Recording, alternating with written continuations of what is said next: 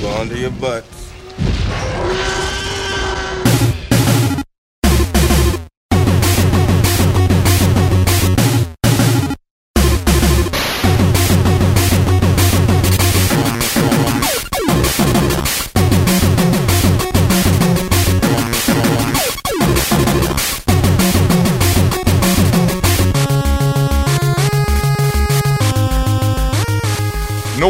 Försenade så är vi då tillbaka. Eh, tillbaka till vad då, frågar ni? Jo, den ni lyssnar på nu är nämligen podcasten Retroresan där vi blickar bakåt i tiden, spelar gamla spel och granskar dem med nya ögon. Och vilka är då vi, undrar ni? Eh, jag, som inlett detta intro helt baklänges, eh, heter Anders Brunlöv och med mig har jag också direkt från Malmö Samson Wiklund. Tjenare, tjenare. Tjena! Vi har lite tidspress den här veckan. En aning. Ja, så det, vi kommer prata väldigt fort och väldigt... ehm, försöka hålla oss till ämnet. Risk för osammanhängande dravel. Uh, får se nu hur det här går. Eh, hur är läget då Samson? Förutom att du är stressad som en get. Eh, förutom stressen så är det ganska så bra. Jag har haft en ganska så nice vecka, mycket att göra. Eh, vilket i och för sig är ganska positivt, för det är skönt när man liksom vet vad man ska hela tiden. Ja, jo, så är det. Eh, men jag hade gärna haft en ledig dag emellan här. Nu är det liksom hundra saker på rad utan paus. Ja, vi ska inte hålla dig mot stängslet längre heller. Jag vänder mig mot dig och så öppnar vi postsäcken. Först ut är Filip Olsson, som förut har kallat sig själv för Garageinfluensa. Mhm. Eh, Han lämnar en ganska lång och, och lidelsefull kommentar till oss faktiskt via vår hemsida. Mm. Eh, Jag ska försöka summera den en aning. Eh, det ser ut som så då. När jag gick i fjärde klass nosade jag först på Mega Man hemma hos en kompis. Hans storebror ägde ett gammalt NES och hade lånat Mega Man av en av sina vänner. Fastnade direkt för Elecmans enkla men berättande melodislingor, Cutmans mer upbeat-stil och Icemans lite virriga men ändå vackra musik. Ja, det var nog musiken som slog mig hårdast. Jag hade innan detta bara spelat Nintendo 64 och ytterst lite Super Nintendo. Eh, Han pratar också lite om att han inte hade sån stor koll överlag på tv-spelsmusik. Han nämner SID-chippet som var någonting nytt för honom och så vidare. Mm, mm. Men han går vidare och pratar om Mega Man och vidare intryck. Han nämner att svårighetsgraden var absurd. Eh, Han var ju van då vid betydligt enklare spel eftersom han då mest hade spelat 64 och så vidare. Då. Eh, Hans kompis verkade inte illa spelat någonting alls, men eh, Garageinfluensa då, eller Filip som han egentligen heter, var däremot förlorad. Mm. Genom detta spel lärde jag mig titta över ryggen och se vad som låg bakom mig. Jag spelade lite Super Nintendo och läste på en del om spelhistoria under de kommande åren. Men det var inte förrän 2008 som jag plockade upp serien igen. Visserligen hade jag sett gameplay och hört musik från internet, och musiken från ettan levde ju kvar i mitt minne. Jag hade hört att nummer två ansågs vara det bästa och därför tvekade jag inte en sekund när jag laddade ner spelet till mitt Wii. Förväntansfullt startade spelet, och visst var det Mega Man, men färgerna verkade tråkigare och musiken långsammare än vad jag sett på Youtube. Jag lät det dock inte hindra mig. Jag spelade och trivdes i mig själv. Det var en speciell känsla som jag fortfarande kommer ihåg. Det var väl ungefär i det här laget som jag hörde talas om Mega Man 9. Jag införskaffade spelet på releasedagen och lyckades på något magiskt sätt klara det. Jag kände mig nöjd att jag klarade Mega Man 2, så var det ingenting jämfört med vad jag fick uppleva genom del 9. Så nu, ni kan tacka Mega Man att denna enkla lilla lillskit hittat i den utomordentligt underbara podcast. Synd bara att jag alltid blir lite tungsint när jag inser allt jag missat när ni diskuterar era gamla minnen. Tack och bok från Filip. Jag tycker det är en väldigt fin berättelse ändå, för han har verkligen plockat de finaste äpplena från trädet i min bok. Ja, Eh, så ja, väldigt fin kommentar där. Tack så mycket. Sen behöver inte oroa dig för det här med tungsint, för men om några år så är det du som sitter och pratar tillbaka om eh, de gamla goda spelen till 360 och alla ungdomar fattar inte alls hur du kan tycka att det där var snyggt och så vidare. Men sen är det så där är det ju med allting. Jag menar, jag som är född på 80-talet, jag har ju inga nostalgiska minnen av 60 och 70-talsmusik, så jag har ju... Jag var ju inte med när Beatles eller Elvis var stora, eller The Doors eller Bowie eller vad som helst. Mm. Så det har ju också fått komma retroaktivt. Men det, det hindrar ju inte en från att uppskatta det ändå. Man måste inte ha där och då-minnen för att kunna vara nostalgisk över saker, tycker jag. Ja, precis. Jag tycker Queen är bland de bättre band som någonsin existerat. Och det är inte förrän på senare år jag har förstått. Där liksom. Det förstod jag faktiskt eh, hyfsat tidigt. Do dock så dog ju Freddy när jag fortfarande var kanske en 11 år. Så att... Ja, jag var ju också vid liv och fattade vad som hände och så. Men alltså, jag gillar ju We Will Rock You liksom. Från att jag var liten. Men jag, förstod inte storheten riktigt förrän runt 20-årssträcket där någonstans. Men nu är det inte musikpodcast, Nej, vi hoppar vidare. Nu vart det off topic, ja. ja. Eh, Magklian kommer tillbaka och han har så fruktansvärt dåligt samvete för att han kallade dig för Magnus. ja, jag vill veta hur han fick ihop det, eller vart, han, vart Magnus kommer ifrån. Ja, han säger att jag har ingen aning om hur jag lyckades röra till det så. Och det är verkligen hjärtskärande att behöva ligga och lyssna på Anders besvikna röst som dalar mer och mer. Förlåt, det ska inte hända igen, jag lovar. Ja, det är lugnt. Sen så eh, ger han svar på mitt resonemang om Mega man spelandet Han eh, var ju inte så jätteförtjust i Mega man spelen Nej. Eh, hade, hade du rätt? Eh, ja, precis. Han säger Samson, din analys var korrekt. Jag har inte spelat igenom hela spelet utan endast tre eller fyra bossar i början. Just det. Ja, men då förstår jag varför han har de tankar han har om Mega Man 2. Och vi kan ju bara uppmana han att köra klart det. Ta det till Dr. Wiley, framförallt Dr. Wiley Stage 1 om du tänker på musiken. Då. Sen kan man ju också förbehållningar för att man inte ska behöva trockla sig igenom saker för att få känna att man njuter. Mm. Men och, min, av min erfarenhet så det här är någonting som går igenom i alla medium. Jag menar, det finns böcker där de första hundra sidorna är en plåga, men sen så blir det fantastiskt. Och man måste ha läst de där hundra sidorna för att uppskatta det fantastiska precis. Och läser du boken igen så är helt alltså, de där första hundra sidorna faktiskt rätt underhållande att läsa. Ja. För att du vet resten av historien går till. Sen har vi Nidde i Göteborg som säger nej, inte sluta referera till Megaman. nej, vi fortsätter då. Ja, sen är han på dig. Du ska sluta säga han när du menar honom. Ja, men... du är norrlänning, du är inte så bra på det här med grammatik men gud. Ja, måla in mig i ett hörn Samson. Nej men alltså. Det, kan väl, det finns väl lite sanning i det. Jag, jag pratar ju som jag alltid har pratat. Eh, troligtvis är det någonting jag kommer störa mig på i den här kommentaren och så kommer jag försöka med det och så kommer det låta helt, eh, helt ja, malplacerat. Ja. Alltså det är ju också som så, om man ska se till språkforskning och, och ja, sådana personer som Fredrik Lindström så säger ju de att talspråket är faktiskt det som bestämmer. Skriften är bara en transkribering. Mm. Så egentligen, så i och med att du säger han istället för honom, så är egentligen det mer rätt. Om du däremot skulle skriva det så skulle det kännas märkligt. Mm. Men det här är ju inte en blogg, utan det är ju en podcast, så vi överlever. Vi, vi kommer undan på en, eh, en petitess, helt enkelt. Eh, Nidde påpekar också lite om eh, viralfaktorn av Retoresan. Vi sprids tydligen via sociala medier. Ja, det låter ju jättebra. Mm. Det var nämligen en kompis som förklarade för Nidde att han skulle börja lyssna på oss. Tidigare så hade Nidde bara lyssnat på side-scrollers. Efter ett tag lyckades han komma ifatt med vad som fanns på iTunes då. Och eh, har vi några senare tillfällen i förbifarten nämnt att han lyssnar på Retoresan då. Eh, och tycker att det är liksom en bra podcast. Det här nämner han till exempel på Twitter och Facebook och så. Mm. Och eh, nu i veckan, utan att eh, på något sätt ha blivit uppmanad av Nidde, så hoppade en annan polare på honom och sa Retroresan, mycket bra. Fan vad kul. Ja, sprid. Han, han har bra kompisar alltså. Ja, uppenbarligen. Först en som rekommenderar oss och sen en som fattar att vi är bra. Så det här är ju skittrevligt. Side-scrollers för övrigt, det är Screw Attacks eh, podcast va? Jajamän. Ja, just det. Ja, ja det är trevligt. Eh, Filip Olsson, Garageinfluensan, kommer tillbaka en gång till och säger att eh, angående Meta Knight så finns det ett spelläge som kallas Meta Nightmare i Game Boy Advance-remaken av Kirby's Adventure. Och, och då får man spela hela med Meta Knight om andra ord? Jajamän, och det är tydligen riktigt jäkla kul, särskilt när man gillar svärdsförmågan. Ja, det gjorde ju jag, så det... Fan vad häftigt. Det är någonting vi helt klart ska kolla upp. Ja. Sen så har vi en eh, lyssnare som inte har skrivit till oss förut, som har vad jag tycker är ett av de absolut bästa screennamnen i världen. Mm. Köttstråle. Säger som så. Hej grabbar, jag har lyssnat på samtliga avsnitt av Retoresan och gillar det ni håller på med. Men allvarligt, hur mycket tid lägger ni ner på spelandet? ja, om du bara visste. ja, men Anders, eh, ett så här tvärsnitt, en typisk retroresevecka. Hur mycket av din speltid är retroresespel? Uh, ja, den här veckan var det inte så mycket i ena eller lägre, men då var det ju mer i det andra. För jag spelar ju alltid två spel uh, till varje vecka i alla fall. Försöker det. Uh, säg tio timmar då. Mm, det låter rimligt. Jag tror att jag har lite mindre än så. Ja, jo, men det, jag spelar ju Final Fantasy 7 också. Alltså det, det blir ju... Jag måste ju lägga 4-5 timmar där.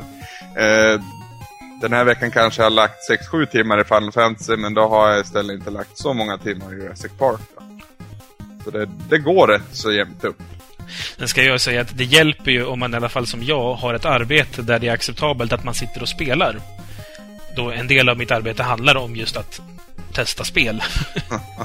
så, så, sen om jag egentligen borde kanske sitta och spela någon tidig kod av något spel eller om jag egentligen kanske inte ska sitta i smyg med mitt Super Nintendo, det, det säger vi inget högt om för det är inte, ingen av mina chefer kommer in i vårt demorum i alla fall.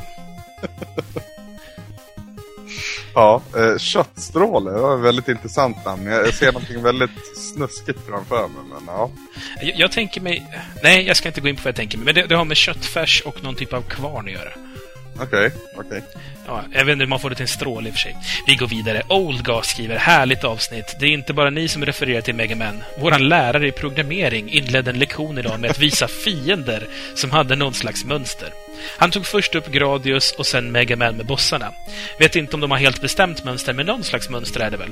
Han inledde med att fråga om de hade hört talas om Mega Man, och det har man ju om inte annat. Mm. Väldigt trevlig lärare verkar det vara. Ja, det är helt klart. Det är så man ska hantera sina programmeringselever. Precis. Ja, sen har vi lite forumtrådar också förstås. Ja. Eh, och där har det också hänt lite grann då. Aloysius är först ut och eh, kontrar angående att vi gav honom lite poäng sist. Mm. Eh, han tycker att vi gott kan få 15 poäng efter högklassig underhållning varje fredag helt gratis. Var väldigt fint sagt. Ja, vad härligt det är. Man sitter och bara blir omtyckt. Det här är ja. e egoboost så det räcker om det. Jo, men alltså som vi precis sa, vi lägger en hel del tid på det här varje vecka. Så det, det är ju... Ja. Tack så mycket. ja. Eh, ett glas vatten fortsätter i samma spår. Tack för ännu ett lysande avsnitt.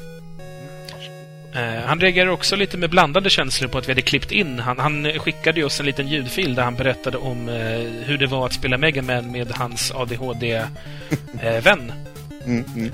Uh, han hade väl egentligen inte tänkt att vi skulle klippa in det. Det var mest tänkt som en present till oss. Men det var samtidigt kul att lyssna på honom och veta att fler Retoreselyssnare kommer höra det. Mm, mm. Ja, han hoppas i alla fall att budskapet gick fram, att Mega Man är mer än bara nostalgi. Mm, det tror jag. Han säger också att vid en eventuell framtida inspelning ska jag ta mig tiden att skriva manus. Ja, det är faktiskt ingen dum idé alltså, även om du inte behöver skriva varje ord du ska säga, men stödord Ja, Anders, där får vi ta och runda av. Det har kommit lite mer kommentarer och synpunkter och de finns ju på våra respektive forumtrådar och Facebook och så.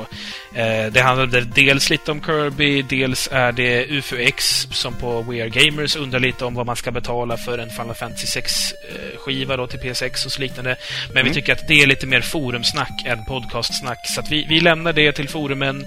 Vill ni ta del av materialet så finns det där tillgängligt. Jag tycker vi hoppar vidare.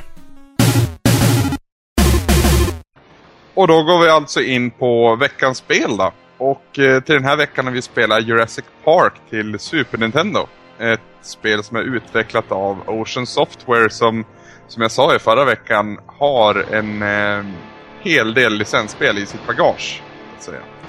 Eh, spelet kom till Europa 1993, alldeles i slutet av 1993 där. Och eh, det är väl samma år som filmen om jag inte missminner mig. Ja, lite senare. Filmen kom eh, under mer sommarhalvåret, minns jag. Precis, precis. Ja, det är ett av mina bästa biobesök någonsin. Helt klart, mitt också. Även fast jag glömde ta på mig linserna. Okej, okay, jag är helt glasögonfri faktiskt. Så. Det, det, var riktigt mäktigt, trots att det var faktiskt på Bollnäs biograf. Oj, stackare. Ja, men då, när jag var så liten, då, då var det jävligt coolt. Och då var väl kanske den biografen inte lika nedkörd som den är nu. Det kan det ju också vara förstås. Eh, spelet är i alla fall en typ av fusion kan man väl säga av eh, dels ett, ja vad säger man, ett läge från, med top-down perspektiv. Eh, det kan jämföras med Zombie Save My Neighbors tycker jag. Eh, där det går omkring som Alan Grant och eh, försöker undvika att bli dödad helt enkelt. Av alla dinosaurier. Och eh, dels ett jag vet inte om man vågar kalla det första person, ett försök till första persons perspektiv. där det går in i byggnader och eh, försöker utforska och än en gång in, försöker att inte bli dödad av alla dinosaurier som finns runt omkring. Eh, vad jag förstått så baseras det här spelet mer på boken Jurassic Park än filmen. Eh, har du läst boken Samson? Jag började läsa den när filmen var på väg. För, ja, Dinosaurietoki som jag har varit hela mitt liv så var ju den här filmen bland det bästa som kunde ha hänt. Mm, mm. Så självklart så var jag tvungen att läsa Michael Crichtons eh, bok kring det också. Den var ju dock lite träig. Den var det alltså? så jag, jag kom väl bara halvvägs, men eh, vad jag har förstått så är det ju tydliga skillnader på boken och på, på filmen. Men sen så vet jag inte egentligen om spelet är så jättelikt heller. Jag jag vill inte minnas att han jagade efter några ägg, även om det kanske kom senare i boken än vad jag läste. Ja, just det. Ja, det är, det är i stort sett det man gör. Eller man, man, man jagar ju reda på en massa olika föremål. Eh, vi går in på en gång och kollar på hur det ser ut presentationsmässigt Samson. Och eh, jag måste säga att i det normala spelläget, ja, om man kan kalla det top-down-läget, så tycker jag att det ser rätt okej ut. Jag gillar det. Alltså det, det, det märks ju att det är en amerikansk eh, Ja, verkligen. Verkligen. det, det, det är ju inte den japanska designstilen vi känner igen, utan det är ju mer...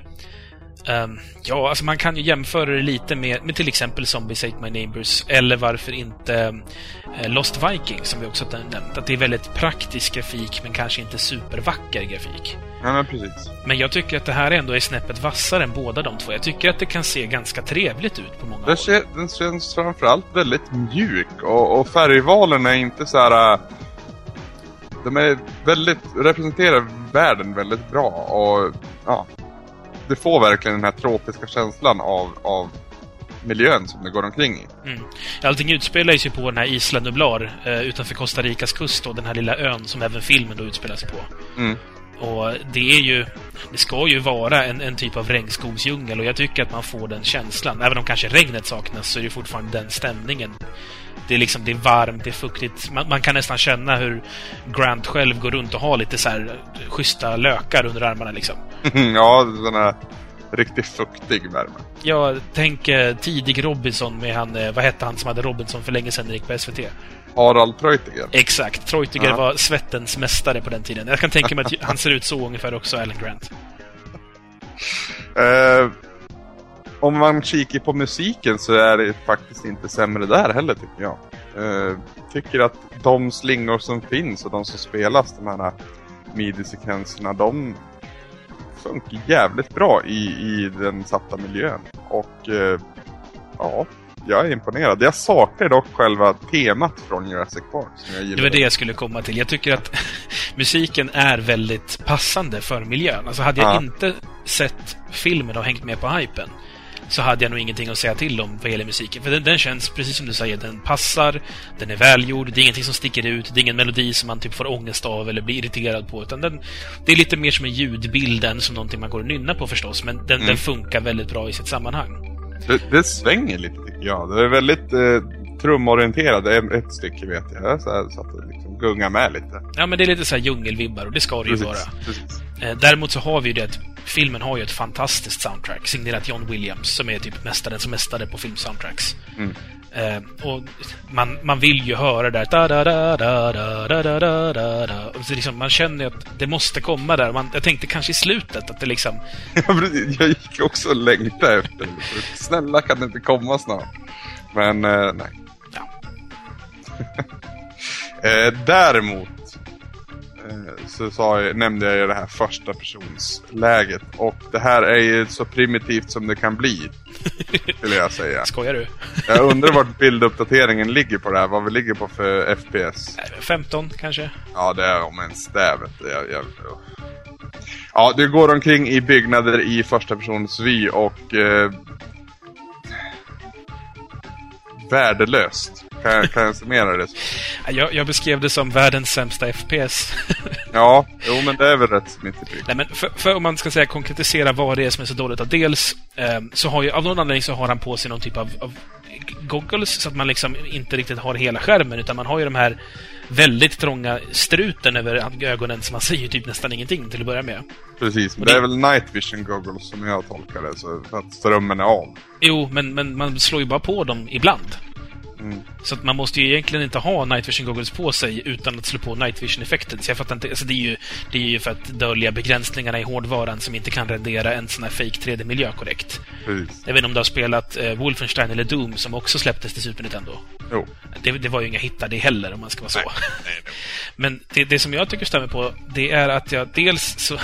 jag, jag testade ju att köra med Super Nintendo-musen till och med. Ja, just det. Det är ju möjligt i det där läget. Ja, men jag tänkte ju så här, fan vad sweet. Då har man liksom kontrollen i handen och så får styrkorset bli liksom WASD.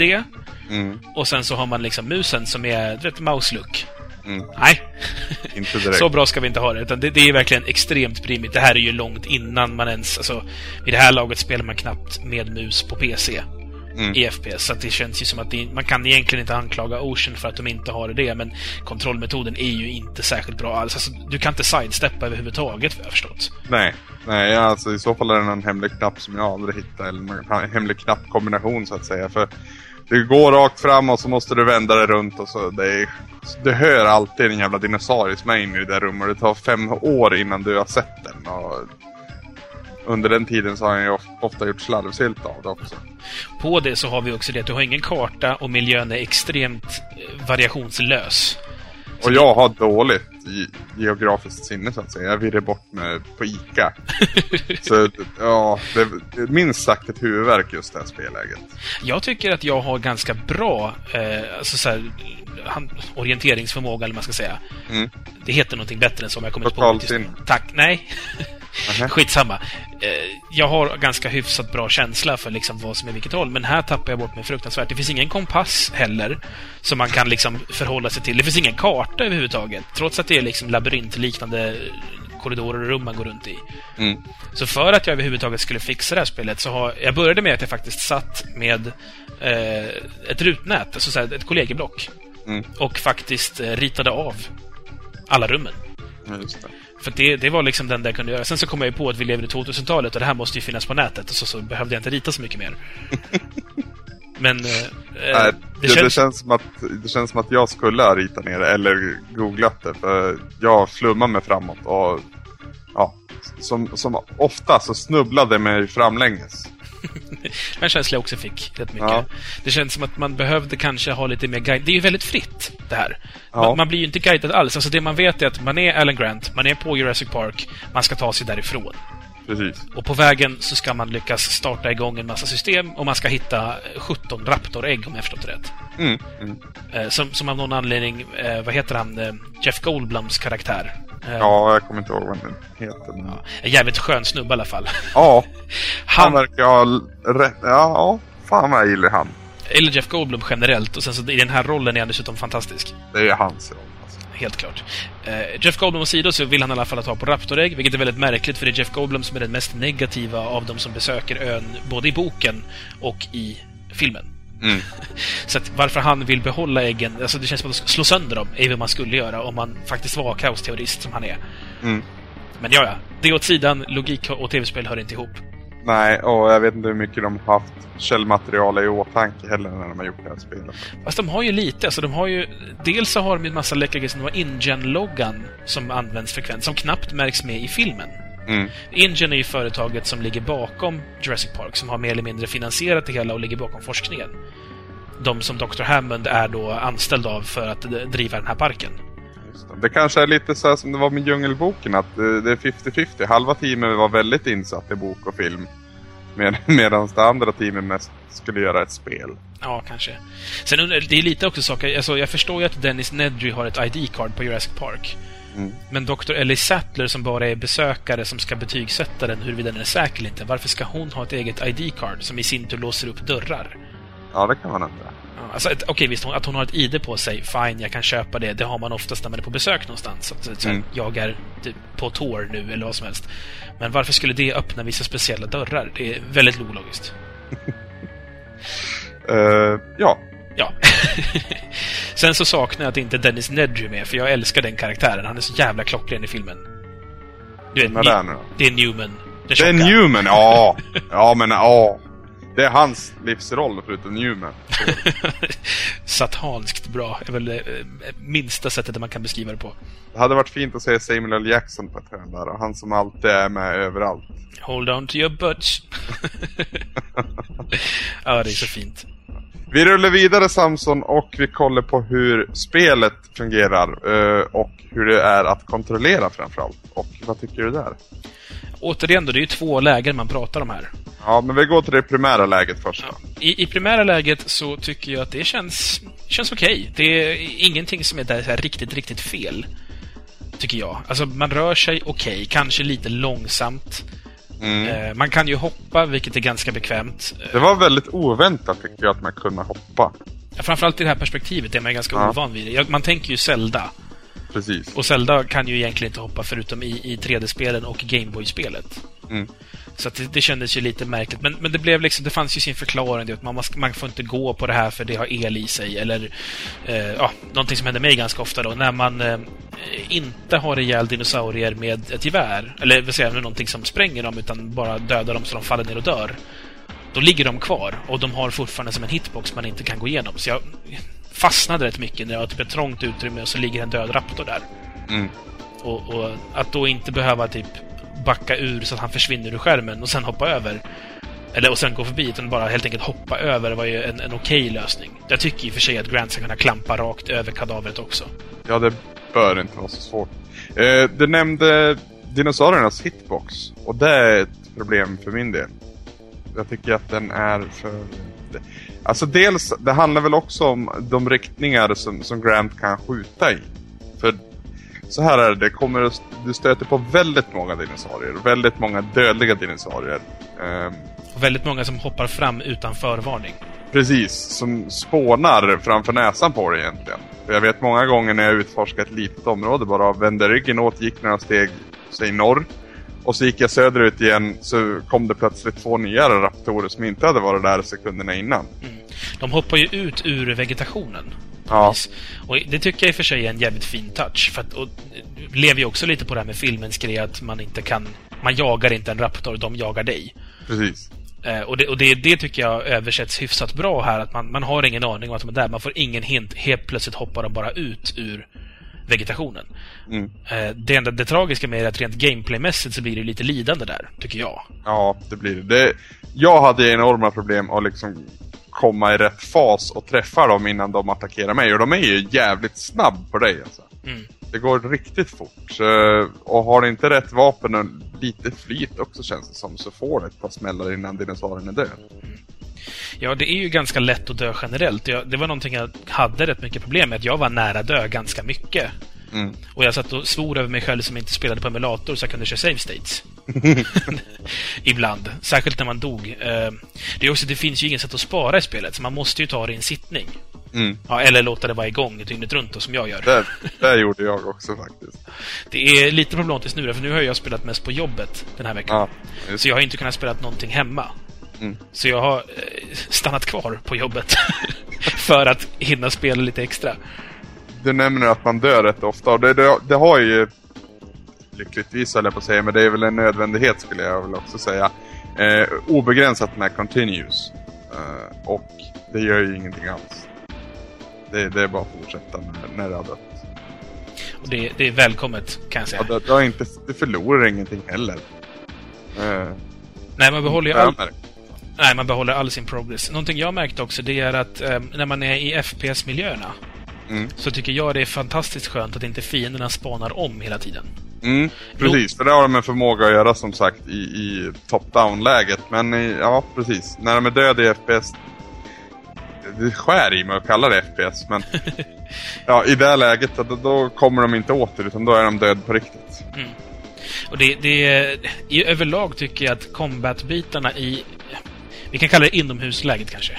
Mm. När man så att säga slåss inomhus så är det nästan för lätt för att dinosaurierna bryr sig inte om dig förrän du är riktigt nära dem. Mm. Deras liksom, eh, ja, vad ska man säga? Eh, de, de får liksom inte någon... Eh, det är som att de har en väldigt liten radie där de märker att du är där. Precis. För ofta kommer du in i ett rum och du ser att det står en raptor 10 meter fram, stirrar rakt på mig. Mm. Och lite till vänster om honom finns det en, en, vad heter de nu då? De här som spottar. Dio, Klep, Leflo någonting. ja. Jag, jag, jag la det på minnet när jag spelade för att jag inte skulle tappa bort det vid inspelning, men tro på fan att jag gjorde det ändå. Eh, en sån som spottar, som inte gör det i verkligheten för övrigt. Ja. Eller det vet man inte, men det finns ingenting som tyder på att de skulle ha gjort det. Skitsamma. De kan stå rakt framför dig och de bryr sig inte om att du är där. Så du kan liksom skjut, skjut och sen bara gå in i rummet. Eh, vilket är märkligt. ja, fast det, det underlättar ju. Jo, det är skönt att den biten är lätt. Eh, jag minns det när jag var liten som att jag blev jävligt rädd i första person. Mm. Eh, jag tror att det var... Eh, för jag, jag kände inte av det så mycket nu, men det har mest att göra med att grafiken är så pass uråldrad så att man får inte riktigt samma inlevelse nu som man kanske fick när det var nytt. För jag har ju testat det här när det var nytt också. Eh, Men jag vill minnas att när man spelade inomhuslägena så tyckte jag att det blev mer påtagligt på något vis eftersom det var Grants egna ögon man såg. Mm. Det var liksom jag nu. Nu var det inte en avatar på en skärm utan det, det var väldigt mycket mer personligt. En, däremot, så, eller dock, skulle jag vilja säga, så, så tycker jag att just hur de agerar, raptorerna i inomhusläget, det förtar ju lite av upplevelsen. Eller, ja, bilden av dem som man har fått utifrån, så att säga. Att de jagar i flock och att det är de som jagar dig. För här står de ju mest som, som spelpjäser som du kan knuffa omkull. Egentligen. De, de rör sig nästan ingenting alls. Förutom när de har en sån här, att de har ett, ett, ja, ett area de går, att de går en viss rutt fram och tillbaka, fram och tillbaka, fram och tillbaka. Mm. Men då är det ju, de, de agerar ju mer som vakterna i Metal Gear Solid än eh, som en jagande dinosaurie. Ja, det är sådär som man vill gå och knacka lite. Precis. Vilket, Ja. de, vilket de också gjorde i själva filmen, du vet, i Ja, köksscenen med just barnen. det, just det. Ja, det var en snygg koppling. ja, det hade varit fint att se de här frågetecknen ovanför de här dinosaurierna. Ja, raptorer sägs ju vara, eh, enligt filmen återigen då, mer intelligenta. Så det skulle ju, skulle man ju kunna ha löst det så, men icke sa Nicke. Jag minns från filmen att jag tyckte att raptorerna var det coolaste som fanns. Och jag, jag flinade för mig själv när jag hörde folk som tyckte att T-Rex var det häftigaste som fanns. Alltså, T-Rexen är ju mäktigare. Och det är liksom tanken av dinosaurier. Ja. Men det här är fall, raptorn är liksom fallskärmsjägaren på något vis. Och den här elitdelen eh, av dinosaurierna. I alla fall i den här porträtteringen. Då. I filmen, och ja, inte så jättemycket i spelet, men i filmen var min favorit Dilophosaurus. Jag kollade upp i smyg här att det är så den heter. Det är alltså den här som spottar. Ja, just det. Just. det. Eh, jag gillar ju den i filmen framförallt då, just för att jag tycker att den är fantastiskt söt. Det är den som har El Nedry på det mest gulliga sättet i världen, förutom sista sekunden förstås då. Eh, och sen så tycker jag att den är så himla snygg med den här kragen den fäller upp. Jag tänker på Frank från eh, Bernardo Bianca, Australien.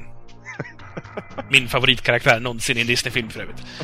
Eh, och sen hela spottgrejen är ju skithäftigt. Ja, jo.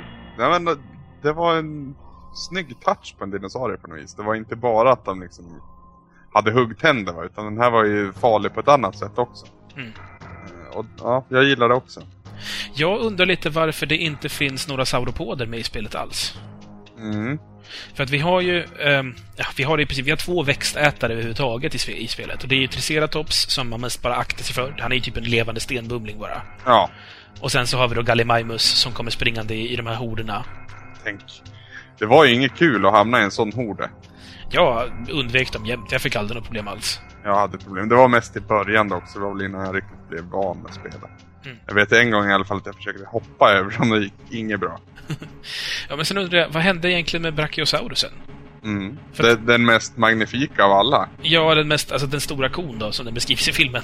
Ja, men och så är det den första dinosaurier de ser. och Det är en riktigt häftig scen i filmen. Ja, och när jag var liten så var ju det min favorit eftersom den var störst. Ja, jo. Jag minns att när jag växte upp, jag vet inte om det här fortfarande gällde för dig, men vi lekte med Dino Riders. Åh! Åh, rikt- kolla på tv-serien också. Ja, gud ja. Men fantastiskt. Alla ni som har missat det, gå och, och kolla upp Dino Riders. Fantastisk eh, tv-serie. Det handlar alltså om människor som slåss mot ett ödlefolk och genom någon slags dimensionshopp så hamnar de i eh, urtidsjorden med dinosaurier. Och de bestyckar sina dinosaurier med typ häftiga grejer och rider på dem. Och de goda är förstås med växtätarna, de onda med, med köttätarna och bad guy-ondingen rider på en Tyrannosaurus rex. Skithäftigt och så vidare. Hur som helst, vi hade de här leksakerna en hel del när jag var liten. Ja, Jag hade Brachiosaurus. Du nice. vet, den som är en hel jävla meter lång. Kan ju säga att jag var ju coolast i stan med den. Ja, jag förstår det. Ja, så att ja, den, den saknades, måste jag säga. Den, den är ju majestätisk. Det hade varit fint åtminstone att ha någon liten... Kanske inte att den liksom springer runt, för det är ju en alldeles för stor sprite för stackars Super Nintendo.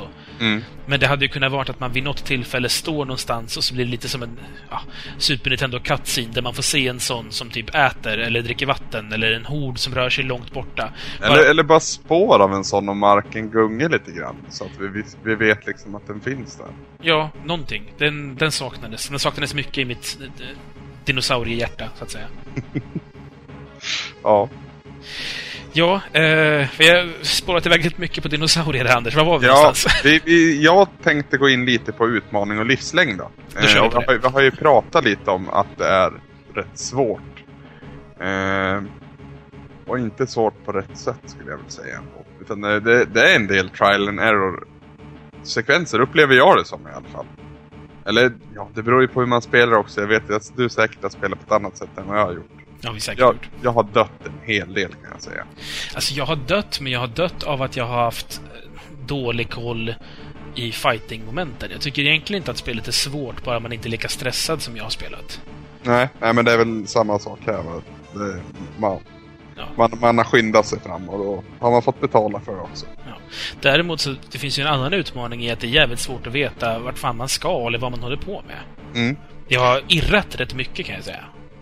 Ja men så har jag sammanfattat också lite grann att det, det, det bjuder på sin utmaning men vet du vad du ska och vad du ska göra så, så går det dels rätt fort att göra det. Och dels går det också rätt enkelt. För det, är- det är ju de här äh, omkringvirrningarna som jag liksom ja, måla in mig i ett hörn. jag, har liksom, jag har fått slut på, på ammo och fått gått på den här jävla elpistolen och den, är ju, den funkar ju bara på de här jävla små.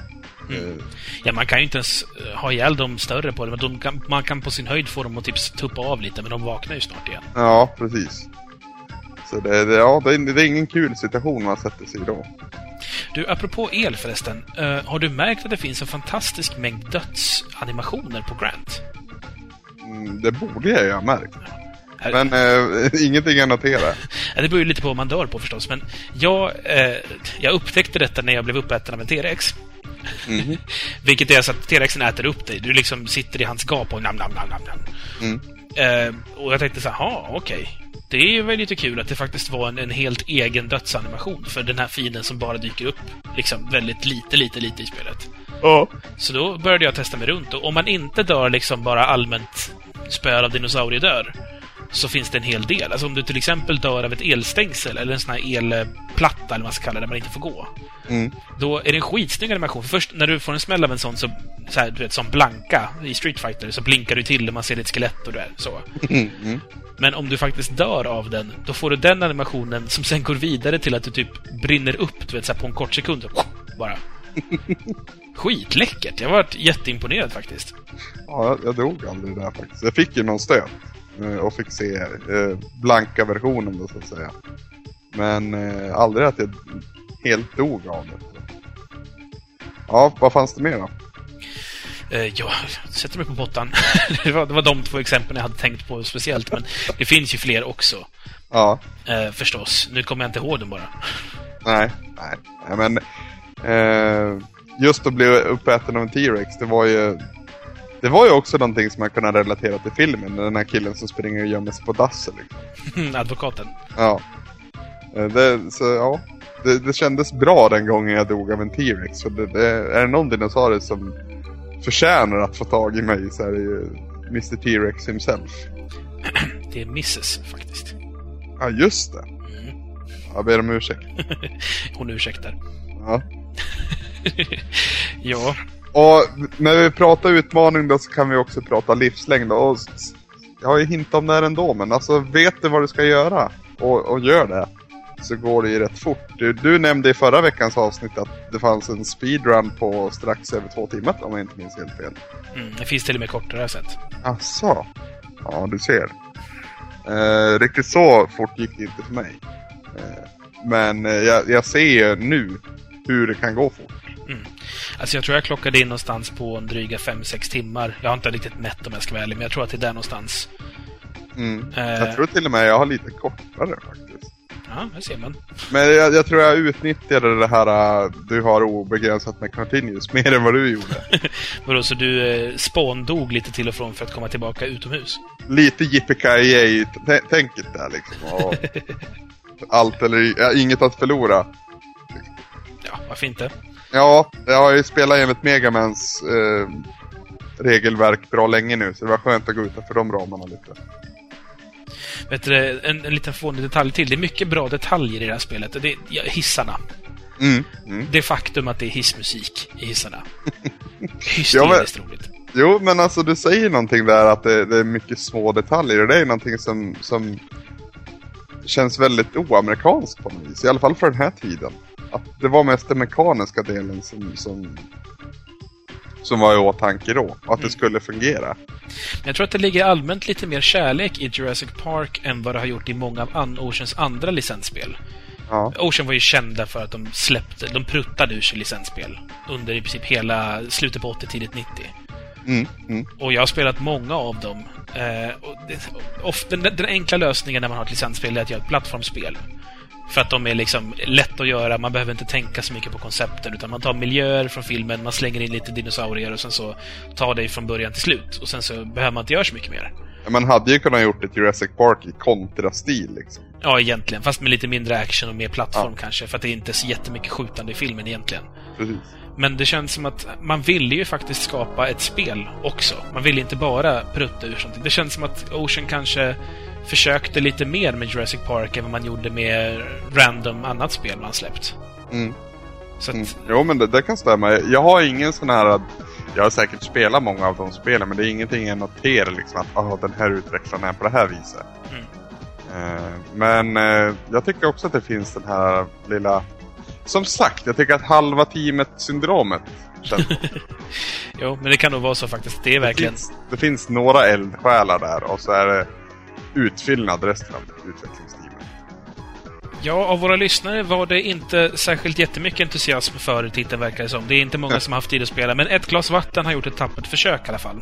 Ja, Eh, Han skriver som så. Jag har testat spelet nu och blev inte glatt överraskad precis. Av kommentarerna att döma har jag eh, lyckligtvis ribban nere vid fotknölarna, så jag klarade i alla fall av en stund spelande innan jag kände att jag kunde ägna, spela, ägna spelen åt ett roligare spel. Mm. Eh, konkret då. Grafiken var ganska häftig med FPS-momenten och i vissa miljöer. Rent generellt tycker jag dock att det är ganska fula animationer som märks även hos huvudpersonen, dinosaurierna och vapnena. Eh, ja, alltså jag tycker grafiken är helt okej. Eh, Animationerna är ju lite svaga, men det känns inte som jag förväntar mig så mycket där heller när det är top-down. nej men precis. Att det, mycket är förlåtet just för ut, ja, när man utgår från perspektiv då. Mm. Eh, däremot eh, i första persons vyn så är, ser dinosaurierna för jävla löjliga ut. Jo, men de, det är ju stora så. hönor, typ. Ja, precis. Jag tänkte exakt tänkte jag säga det. Vi är så synkade, du jag. Ja, det är synd att vi inte sa det samtidigt bara. Han nämner också att, att kontrollen är okej, men det är dålig hit detection och eh, underlägsenheten i rörlighet i förhållande till dinosaurierna gör att man tar ofta skada, vilket vi har redogjort ganska mycket för Ja. du och jag också. Ja, han slår ju huvudet på spiken ordentligt här. Ja, eh, och han gillade inte att spela fegt, så det var inte riktigt hans melodi här. Nej, man behöver ju inte. Det är jag ett levande bevis på. Men du, du kommer ju dö en hel del. Snubbla dig framlänges. Precis. Eh, sen så frågar han mig om jag har spelat Dino Crisis, och eh, ja, det har jag. Har du spelat Turok då? Ja, jag har spelat Turk också. Jag tycker inte om Turk, kan jag säga. Eh, Dino Crisis tyckte jag var skithäftigt när det kom. Ja, det, det var ju Playstation-eran va? Ja, precis. Det är strax efter Resident Evil 2 som Capcom släpper det. Och det är också en sorts survival horror-spel, som jag tror till och med är samma motor som Resident Evil 2. Eh, Det hade ju egentligen all kapacitet att bli det läskigaste och tuffaste som finns. För dinosaurier som är jakt på jakt efter dig är läskigare än zombies, helt klart. Du hade en, en hel del mardrömmar om det när du var liten förstår jag. Ja, alltså, jag drömde att det var T-rexar utanför vårt hus och vi sprang och vi flydde och skitläskigt var det. Eh, Dino Crisis lyckades inte riktigt leva upp till de grejerna. Även om jag hoppade till till och från när jag var liten så... Eh, det, grafiken var ju liksom inte riktigt där va. Och inte Nej. heller spelkänslan. Och det, det gäller ju också i det här spelet. Eh, även om jag faktiskt blir lite så här... Pulsen går ju upp när man hör T-Rex-musiken. Det gör den ju. så är det ju. Eh, jag vet alltså ja. Om vi ska, nu går jag off topic igen. Kul. Eh, jag har aldrig drömt mardrömmar om dinosaurier. Jag tror det är lite för att jag fått känslan av att de är på min sida. Uh, mycket för så här de snällare versionerna. Denver the Last Dinosaur, bland annat. Det är bra skit. Ja, och, och Dino Riders nämnde vi. Det finns det ju förvisso onda också, men de är ju manipulerade med någon typ av anordning som de onda har. Mm. Medan de, de, goda, de har ju kommit överens med, med växtätarna. Det är så logiskt det här. Jajamän. uh, så jag var liksom aldrig rädd för dinosaurier. Jag tyckte mest att de var häftiga varelser bara. Eh, aldrig känt mig utsatt så. Har du några avslutande ord där Samson? Alltså, jag vet inte om de gills som avslutande, men det man väl kan väl säga om spelet är att jag tycker att det är ett ambitiöst försök att göra någonting lite mer av licensen än bara random crap. Tyvärr så, antingen där halvteams-situationen gör att det håller inte riktigt hela vägen. Nej. Eh, och en del av stämningen från filmen och licensen som stort tycker jag behålls, men samtidigt är det mycket som saknas. Till exempel musiken är en jättefadäs att inte ha med. Mm. Men även då som jag nämnt, vissa dinosaurier saknas, vissa har inte samma stämning. Vad fan är Dennis Nedry någonstans? eh, och varför samlar man på raptorägg och så vidare? Det, det, det är liksom, den är halvt med filmen och licensen, halvt gör sin egen grej. Och det känns som att göra antingen eller. Ja. Jo men så, ja, exakt så. Eh, och då kommer vi till frågan, om du skulle beställa det här spelet på en pizzeria, vad skulle det då få vara för pizza? Då skulle jag gå in på en lokal pizzeria och så skulle jag säga, hmm, jag undrar vad jag är sugen på. Vad har du för bra såser? Och han skulle säga, vi har kebabsås och bearnaisesås och vitlökssås. Och då skulle jag säga, okej, okay, men då vill jag göra en kebabpizza, men... Ehm, eh, kan du inte hitta på någon sås till den? Och då får den här kocken storhetsvansinne och slänger ihop en kebabpizza, tänker han. Men han gör liksom att jag ska göra något speciellt, för han har haft tråkig dag och han vill hitta på något kul. Så han gör något märkligt med den. Det, liksom, det blir inte en kebabpizza. Han siktar liksom på att göra någon slags gourmetvariant som han aldrig har gjort förut. Så han kanske ja, inte vet jag, kokar kebaben istället för att steka den. Uruselt exempel. Men du förstår vad jag menar. Han gör någonting annorlunda med den. Som inte riktigt var, var det man hade tänkt det här materialet, eller råmaterialet då, i form av kött, var till för. Mm. Han kryddar den annorlunda. Han har inte någon av de här såsen. Istället har han lite mango chutney. För att tänka att, ja, men fan, vi slänger på lite sånt, det kan bli kul. Och så i slutändan säger det så här, hmm, spännande försök, men du är inte en tillräckligt bra kock för att kunna bära upp den här pizzan, tyvärr. Eh, jag säger att det här är en, eh, en kycklingpizza istället. Och jag gillar kycklingpizzor, de kan vara riktigt goda. Men ja, eh, det här pizzan utgår jag faktiskt från mig själv, för den här har jag faktiskt ätit en gång i tiden. Och det var ingen angenäm upplevelse. Och eh, anledningen till att det inte var så angenämt, trots att det var en kycklingpizza som jag tycker om, det var att det var räkor på. Va? Ja. Eh, räkor och kyckling hör inte samman. Eh, det kan man konstatera. Förutom det så var de här jävla räkorna också mikrade. De måste ha varit mikrade för de var... Alltså det var som... Ja, det var som... Ja, jag vet inte hur jag ska beskriva det, men värre än tuggummi. Det var... Usch vad äckligt det var. Så de, det förstörde ju hela pizzan och hela upplevelsen. Eh, det fanns en bra pizza där i grunden, men... Eh, just att man inte hade vetskap om hur pizzan skulle bakas och hur man hanterar råvaror det vart inte så bra när det var färdigt. Det är dåliga pizzakockar helt enkelt. Ja. Men du Anders. Ja. Nu tycker jag vi tar och spottar ut våra tuggummin och går vidare. Då tar vi och lyssnar på lite musik Samson och den här veckan är det du som har någonting att bjuda på. Ja, eh, vi har ju lyssnat på en hel del olika blandad musik här, men jag känner att nu var det dags att bli lite mer modern i Retroresan, vilket i och för sig är jättekonstigt med tanke på vårt namn. ja, vi fick till och med lite skäll för det förr va? Ja, men det, det får ni tåla för att det här är alldeles för bra i alla fall. Det finns nämligen en fantastiskt bra grupp som jag vet inte om man ska kalla dem för synt eller kanske elektro eller liknande, men de heter i alla fall Victims of Science. Eh, jävligt bra gäng musiker. De har gjort en låt som heter The Device Has Been Modified.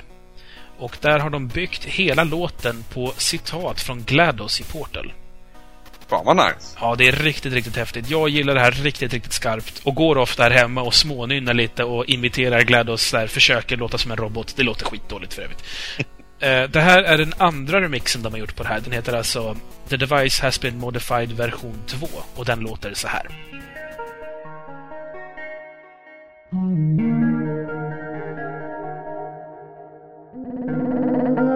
and welcome to the Enrichment Center. Hello, and welcome to the Enrichment Center.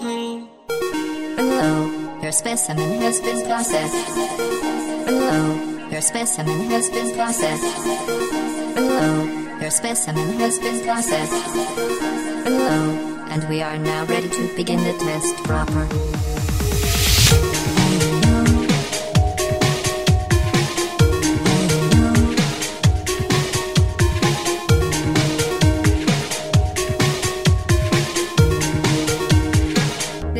Has been modified.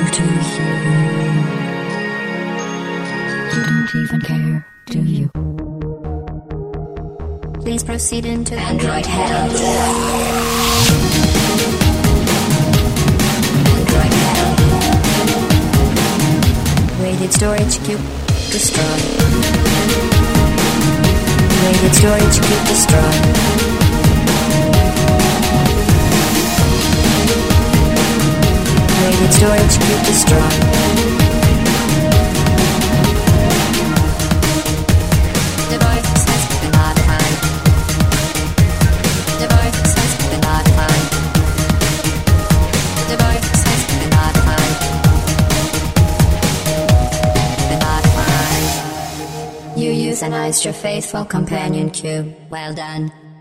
Goodbye. Goodbye.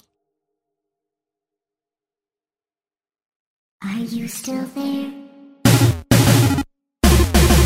Och då är det dags för sagostunden då. Och för nytillkomna lyssnare kan jag då berätta att jag spelar Final Fantasy 7 till Playstation för första. Eh, senast vi hörde så hade ju Barrett precis stridit mot Dine i fängelset vid Corell där och eh, han gick ju också segrande ur striden. Eh, vi får då prata med en man som kallas Mr Coates eh, och han blir väl rätt skitnödig när han får höra att vi har dödat Dine då. Det är ju Dine egentligen som har tagit sitt liv men det är uppe, uppe för tolkning så att säga. Eh, samtidigt verkar han också rätt lättad och menar på att nu kanske man kan få lite lugn och ro vid det här området igen. För Dine har ju varit lite av, eh, vad säger man, kaosets man. En aning, ja. Ja, eh, med lite aggressiv förhandling lyckas Barrett fixa tillåtelse för oss att få ställa upp ett sånt där Chocobo Race i Gold Saucer. Och det är det som, eh, som gör att vi kan ta oss ifrån det här fängelset då. Och eh, det är Cloud som med hjälp av en kvinna som kallas Esther ställer upp i loppet och faktiskt också vinner med god marginal. Eh, när vi har vunnit och mottagit alla gratulationer så får vi också ett brev och brevet kommer från Dio. Han är ju ägaren av Gold Saucer. Och han berättar att han är glad för våran skull att vi ska belönas genom att bli frisläppta från fängelset. Utöver det så får vi också en gåva eftersom han är lite skamsen över sättet han har behandlat oss på. Eh, lite längre ner i det här brevet så berättar han också att han faktiskt har träffas, träffat Sephiroth alldeles nyligen. Och han nämner att han förstår varför folk beundrar honom så mycket. Han avslutar brevet med att berätta att Sephiroth eh, var på väg söder om floden mot en stad som kallas Gongaga. Gåvan vi får från Dior, det visar sig vara en buggy och den ger oss möjligheten att ta oss över mindre vattendrag och ökenmark. Och det är ju en väldigt lämplig gåva med tanke på att vi är mitt i en öken och vi ska ta oss över en flod. eh, mycket längre än så behöver vi inte åka för att komma till den lilla staden Gongaga. En stad som tidigare florerat men efter en tragisk Mako reaktorolycka eh, nu lever på existensminimum kan man säga. Det första som händer här är att vi återigen träffar på The Turks. Eh, och de står och debatterar något när vi, när vi kommer in där. Eh, någonting om vem som tycker om vem av dem och av oss. Jag greppar inte det riktigt till 100%. Eh, kanske får en lite bättre inblick senare i spelet. Eh, när de upptäckt att vi finns i närheten då så får vi då slåss mot dem. Och eh, den här gången så har de ett par rätt kraftfulla attacker att komma med. Jag är dock väl förberedd och fighten går bra. Eh, The Turks de flyr och hälsar givetvis att vi kommer få träffa dem snart igen.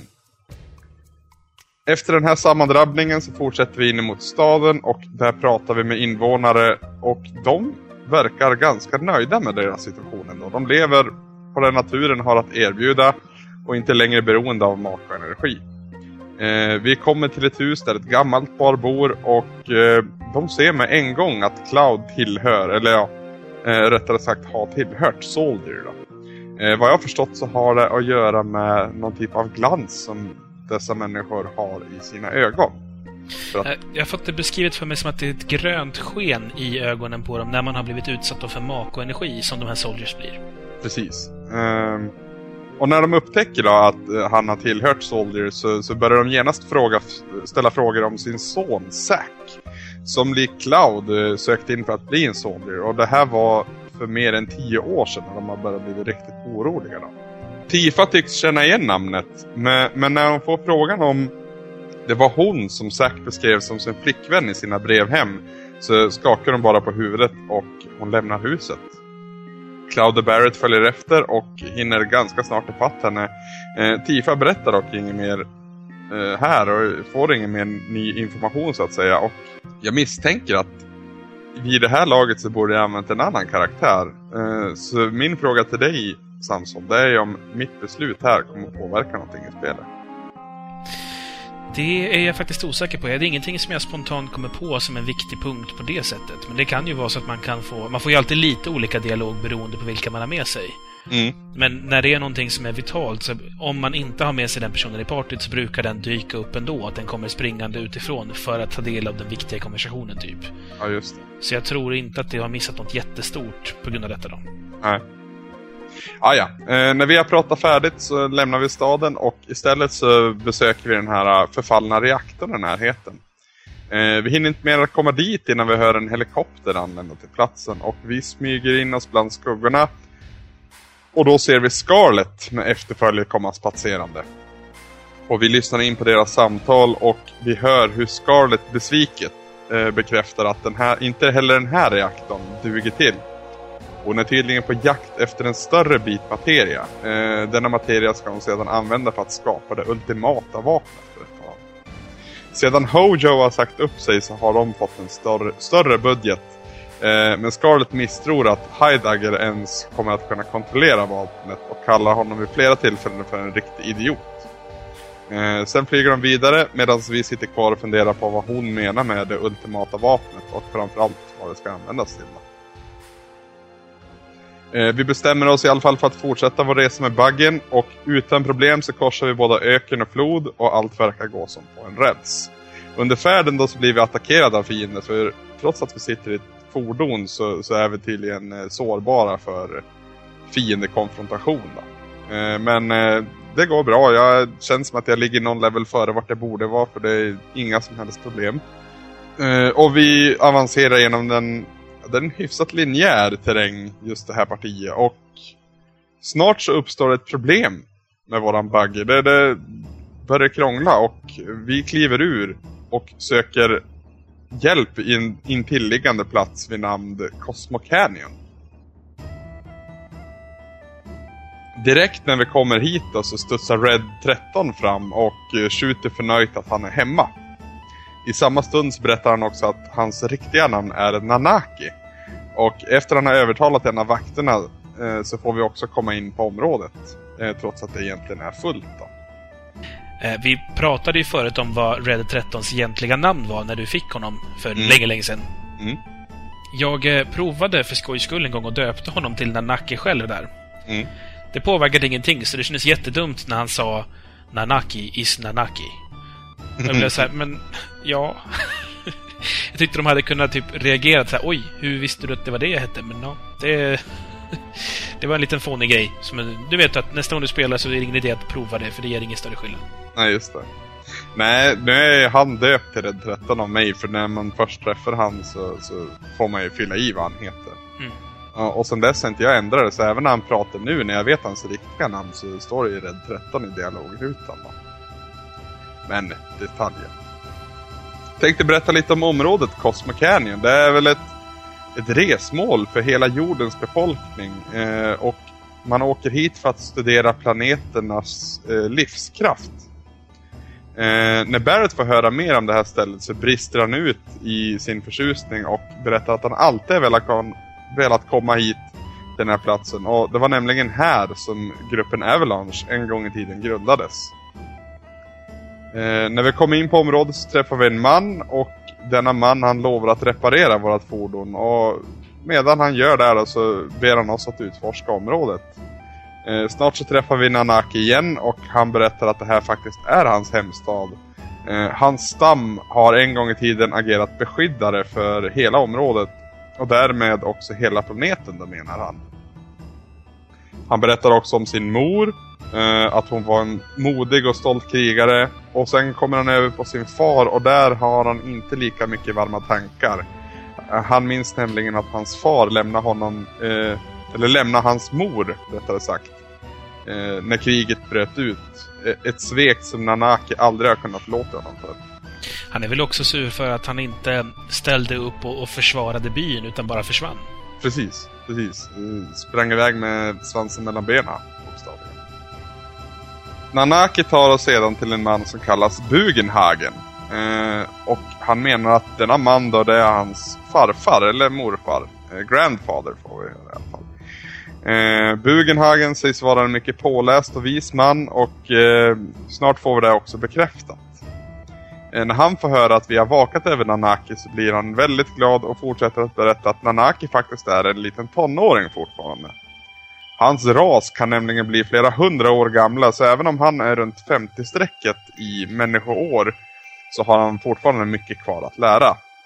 Nanaki själv sitter tyst och konstaterar att han vill växa upp så att han kan försvara Bugenhagen och eh, byn.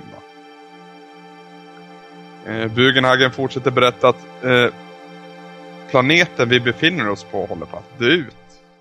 Och att och vi får faktiskt höra hur planeten åmar och, och jämrar sig lite grann. Eh, inte helt oväntat så är det ju Mako-urvinningen som är orsaken till det här. Eh, han visar oss en maskin eh, och den här maskinen använder han för att studera planeterna och deras livscirkel i universum. Han berättar att alla människor, alla varelser, egentligen allt levande, alla levande ting lever i symbios med något som kallas för Lifestream. Eh, kan vi kalla det för livsströmmen? Det funkar väl bra? Ja. Eh, när ett levande ting dör så återvänder dess livskraft, eh, livsströmmen då, till planetens kärna. Och samma energi kan sedan florera ut i ett nyfött barn eller en blomma som slår ut. Eh, den här energin då, den kallas för Spirit Energy och utan energin så kan inget liv existera. Eh, om in- energin urvinns då, eh, som vid makrourvinning, eh, så kan inte heller energin uppfylla sitt egentliga syfte. Efter den här lektionen så samlas vi alla kring en lägereld mitt i byn. Eh, Cloud går runt och pratar med allihopa som sitter runt brasan. Vissa är ju mer positiva än andra. Eh, Barrett han tillhör väl den senare kategorin och han sitter och sörjer sina fallna kamrater i Avalanche. Han bekräftar dock att han kommer göra vad han kan för att kunna rädda planeten från Shinra och allt annat ont. Tifa i sin tur funderar över Cloud och eh, varför han agerade på det sättet han gjorde när de träffades där för fem år sedan. Och ställer Cloud frågan om det verkligen var han, en fråga som Cloud inte riktigt kan svara på vid det här tillfället. Cloud fortsätter sin rundvandring och hamnar till slut hos Nanaki som fortsätter berätta om sin mor och sin far. Eh, när faren tar, tas upp som ämne igen och eh, när han berättar hur han känner så kommer Bugenhagen in i bilden och avbryter oss. Han berättar, att det är något, han berättar att det är något han vill visa Nanaki och Cloud och Tifa får följa med. Bugenhagen tar oss med ner i en grotta. Eh, men vi får gå först grundat i att det är fara som lurar runt varje hörn. Och eh, han ljuger inte här. Fienderna vi möter är de starkaste hittills och förutom det så verkar de också vara spöklika också.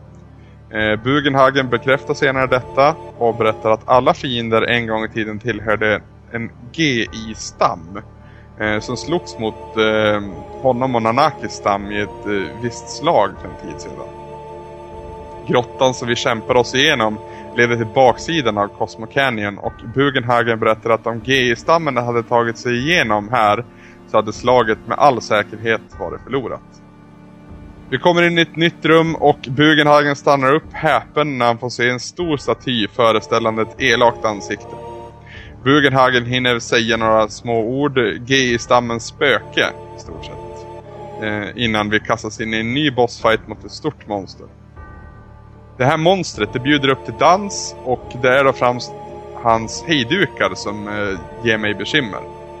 Eh, någon typ av eldvarelser som, eh, ja, de är jäkligt dryg minns jag. Eh, fighten pågår rätt länge eh, för en gångs skull. Och eh, jag använder i stort sett varje summon jag har vid det här tillfället. Eh, men tack vare detta och Tifas healingförmågor då så klarar jag efter en ordentlig marsch den här eh, bossfighten. Efter fighten så tackar Bugenhagen för stödet och främst så är han imponerad av Nanaki som tydligen vuxit till sig ordentligt sedan som såg senast. Efter detta tar Bugenhagen oss till resmålet för denna expedition. Högt uppe på en klippa ser vi hur en stenstaty av en varghund, mycket lik just Nanaki. Eh, och Bugenhagen berättar att det här faktiskt är Nanakis pappa, Seto. Han fortsätter och säger att Seto ensam stod emot de trupper som attackerade, försökte attackera byn via bakvägen då. Men att den här eh, hunden, hundvargen, eller varghunden om man säger, eh, inte, tillät dem, inte tillät en endaste fiende komma in i området trots att han konstant blev beskjuten av giftpilar. Giftpilar som senare förvandlade honom till sten. Den här statyn satte dock skräck i stammens fiender och hindrade dem från att ta sig in i grottan. Eh, Nanaki sitter som stum och inser hur fel han haft i sina känslor gentemot sin far. Bugenhagen ber om att få vara ensam med Nanaki och Cloud och Tifa gör som de blir tillbedda. Eh, när de gått ber Bugenhagen Nanaki om att följa Cloud och gänget på deras resa. Han har sin skepsis mot dess förmåga att rädda världen, men säger samtidigt att det är beundransvärt med folk som faktiskt försöker. Eh, trots att de har oddsen emot sig då. Han... Gud, Anders, är alldeles tårögd här. Ja, det är väldigt eh, härlig scen det här. Lite kvar bara så kan vi prata lite om det sen. Ja, förlåt. Uh. Uh, han själv är i dagsläget för gammal. Han är närmare 130 år. Men han anser då att Nanaki kan gå i hans ställe nu när han sett vilken duktig krigare Nanaki faktiskt är. Uh, han tror själv att hans tid är kommen. Uh, men det här är ingenting Nanaki vill veta någonting av. Nanaki skriker stolt ut att han kommer återvända till byn för att träffa Bugenhagen igen. Den här gången som en stolt krigare värd sitt namn och framförallt av sitt fars namn. I den här stunden börjar tårar falla från Setos staty. Nanaki sitter tyst en stund, tagen av eh, allvaret och sedan brister han ut i ett fullskaligt ylande mot den orangea månen i bakgrunden. Ja, som du säger så är det väldigt... Alltså om det är någon gång man ska gråta ett spel så är det ju här. Eller snarare bli tårögd i alla fall. Jag sitter nästan och gråter lite nu när du bara berättar det för mig faktiskt. Det, Ja. ah, jag, jag minns ju hur det ser ut. Och eh, just ylandet och den här fantastiska musiken som är här. Ja, det är riktigt bra musik. Alltså jag blir riktigt tagen. Jag är, lite så att jag faktiskt vill börja gråta nu. Jag vet inte om det hörs eh, riktigt genom micken och så. Lite hörs det nu när du säger det. Ja, men det, det brister lite i mig. När jag, när jag, det är en otroligt fin scen. Alltså det är just pappaförhållandet här mellan Seto och Nanaki. Det är ju jättetragiskt och sen så när han får upprättelse här. Det, det, är, det är så fint att han tycker att det ska bli en ära att få leva upp till sin fars namn. Ja, men precis. Jag, jag fick lite Silver Fang-vibbar. Ja, faktiskt. Det är, det är samma känsla där också. Ja. Ja, gå vidare nu när jag bölar ner mig här. Eh, eh, kan kort säga då att det här var första gången jag kände att fy fan vilket jävla bra spel jag spelar. Vad skönt att det börjar vända. Ja, det, det, det kommer mer. Så det, ja. Vi kommer åter till Cosmo Canyon och Barrett berättar att vår buggy nu har blivit reparerad. Eh, vi ger oss av och precis när vi ska gå ut genom entrén så skuttar Nanaki en gång fram och berättar att han finns till vårt befogande då. Nu starkare och mer uppväxt än någonsin. Vår fortsatta resa tar oss något oväntat till Nibelheim. En stad som vi tror ska stå i ruiner, men när vi anländer så verkar det vara en väldigt florerande stad. Alla tre här står som frågetecken och Tifa bekräftar att de faktiskt kan se sitt eget hus i staden till och med. Eh, vi börjar utforska och överallt verkar det finnas mörka skuggfigurer som säger att de, har, att de är på väg till någon typ av reunion. En återförening av något slag då. Andra säger att de letar efter något som tillhör Sephiroth själv. Och eh, ja, jag vet inte riktigt vad som försiggår här. När Cloud kommer till sitt eget hus då, så träffar han en kvinna. Eh, men när han berättar att han faktiskt bott här fram till att han var 14 år gammal så får han bara ett spydigt svar tillbaka i stil med att han måste vara sjuk eller någonting sånt där. Så någonting står inte helt rätt till här. Helt klart. Vi träffar fler folk som kallar Cloud för en lögnare men några anteckningar vi hittar visar på att han faktiskt talar sanning. I anteckningarna går det nämligen att läsa att Shinra sedan branden då som uppstod när Sephiroth gick besök för fem år sedan. Eh, de bedrev någon typ av cover-up eh, grej. Byggde upp staden igen precis som det var och flyttade in nytt folk här. Motivet till detta framgår dock inte i anteckningarna. Så ja, förhoppningsvis är det någonting som jag kommer få svar på sen. Vi träffar också fler och fler skuggfigurer och eh, en del säger att de hör Sephiroths röst eh, ropa på dem. Och en av dem förtäljer till och med vart Sephiroth finns då. Och det är i herrgården i staden. Så vi rusar dit med en gång. Och den här byggnaden är väl definitionen av spökhus vid det här tillfället. Det är, allt är mörkt, allt är nedgånget och det kryllar av fiender. Och det är konstiga fiender dessutom. Eh, ibland bjuder de på pinsamt mycket motstånd fast de inte ser ut mycket till världen.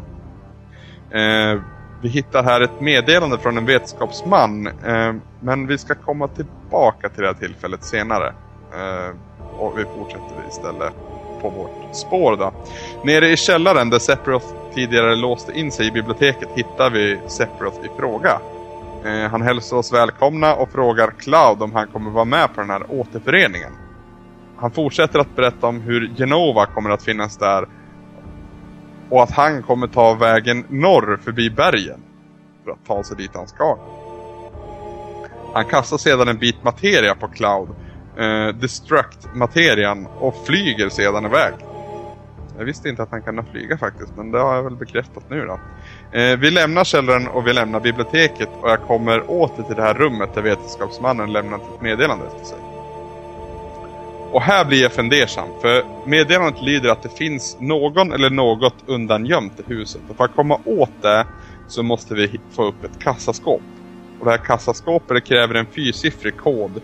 Den här koden i sin tur är utspridd runt omkring i huset och eh, i meddelandet som vi läser så ges ledtrådar om vart dessa siffror finns nedskrivna någonstans.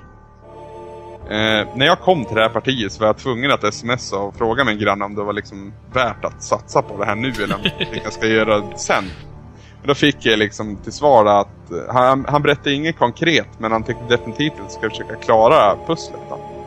Och det tog ju sin tid kan jag säga. Det tog en jäkla tid men till slut så hade jag den kompletta sifferkombinationen. Ehm, framförallt de här sista siffrorna gav mig ordentligt med huvudvärk för att de är nedskrivna framför mina ögon i meddelandet jag läser i osynligt bläck. Så det är... ja, jag vet inte vad jag ska tro. Eh, med koden till hands så tar vi oss till kassaskåpet i fråga och Cloud tvekar över att öppna det men eh, ja, han väljer att öppna den ändå. dels när vi ska mata in den här koden också så gäller det att träffa precis rätt på siffror. Man får inte stiga över. Man får inte vrida för långt så att säga. För då, då går allting åt fanders. Eh, när vi fått upp kassaskåpet så ställs vi mot den hittills svåraste bossfighten för min del i alla fall. Jag minns inte riktigt vad monstret heter men det är för jävla gräsligt fult och har riktigt elaka attacker till sitt förfogande. Eh, jag använder egentligen allting jag har i mitt register. Jag kastar summons och jag kastar magier och jag healer mer än någon annan gång. Och jag får använda både items och eh, magi för att få upp min hälsa och min MP. Eh, det är en lång fight och det är med en hårfin marginal som jag klarar den här bossen. Och när han, eller det, faller död så hittar vi en nyckel i det här kassaskåpet. Utöver det så har det också ramlat ut en bit materia. En materia som kan kalla fram Odin som väsen. Mycket cool summon måste jag säga. Odin är riktigt läcker.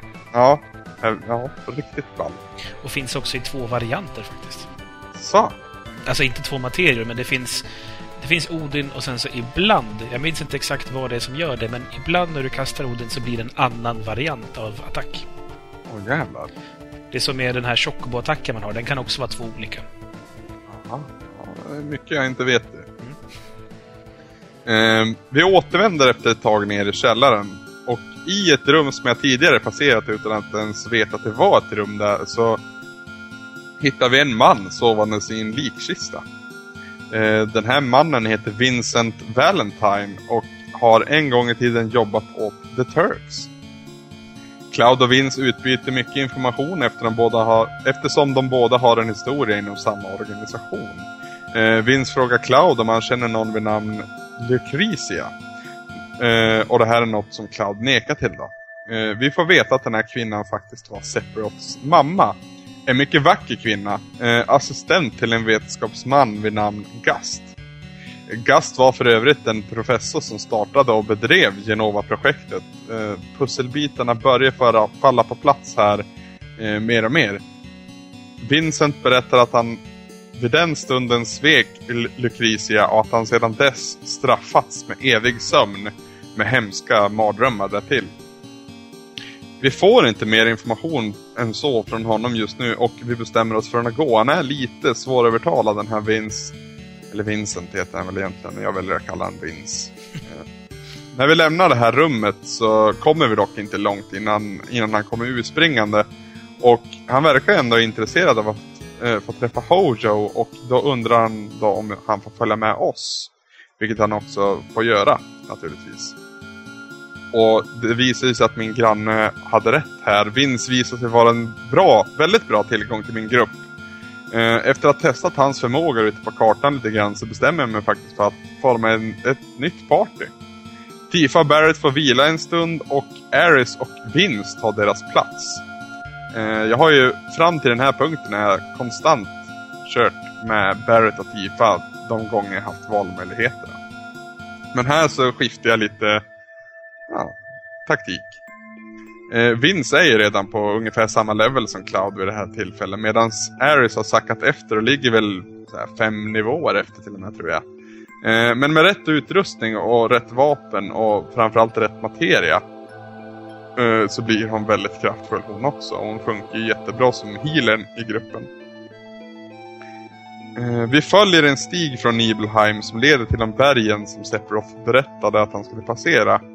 Eh, det här är en väldigt lång och väldigt stridsfull, kan man säga så, vandring. Eh, och Vince får ganska snart visa vad han går för. Eh, något jag framförallt gillar det är hans limit break.